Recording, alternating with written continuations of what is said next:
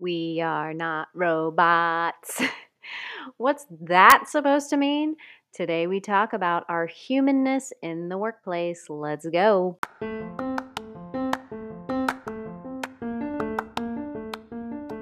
Welcome to the Internal Customer Handbook, a work culture podcast for people who lead people.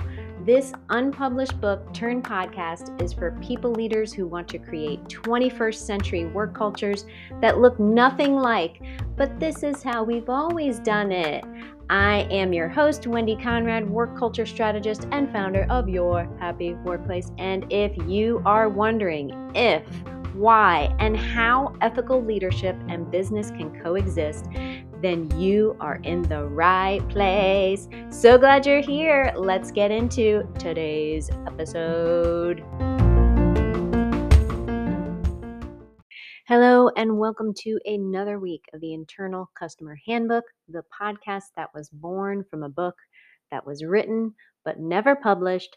I am your host, Wendy Conrad, and today we are talking about being all the way human all the time.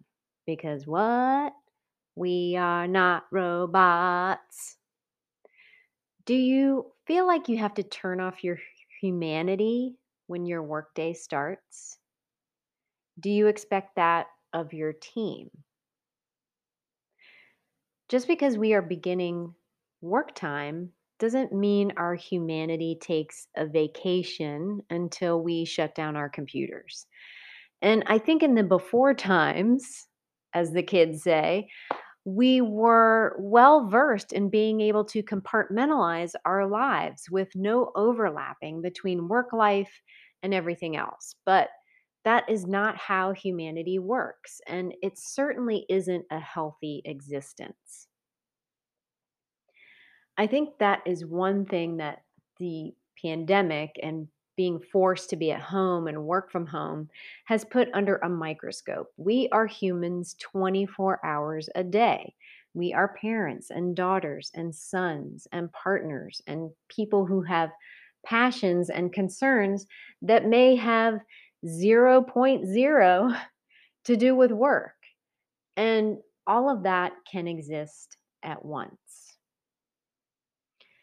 Being human is complicated we have emotions and weaknesses and strengths and stressors and past trauma and distractions and things that are important to us. We bring all of that with us to work, whether we like it or not. And so does our team. So when things happen that stress us as individuals or collectively, how will those things affect us and how we show up at work? And what is our responsibility as leaders to help our teams navigate through stress? How can our workplaces be a resource instead of the cause of stress?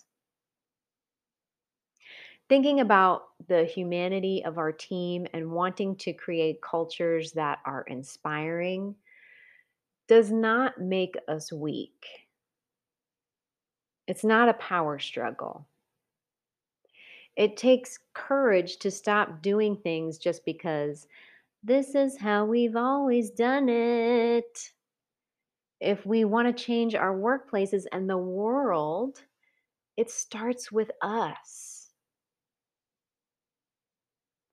So, some reflection questions for today as we're talking about our humanity in the workplace.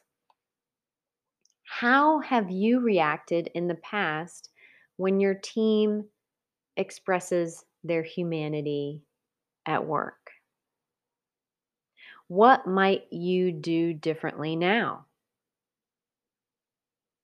How can you welcome humanity into your workplace in the future.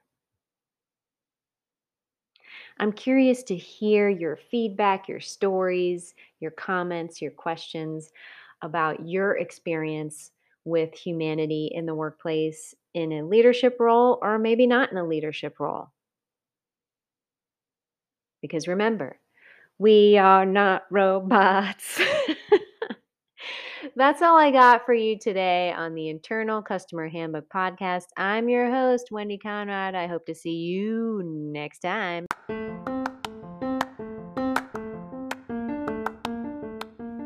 Thanks for listening to today's episode of the Internal Customer Handbook Podcast. Please subscribe and share with friends.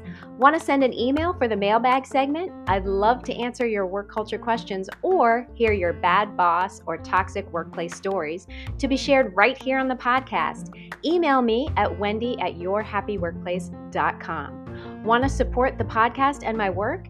Contribute at throwconfettiatme.com. Yes, you heard that right throwconfettiatme.com. It's an actual website. My dog agrees. Thanks for listening. Bye for now.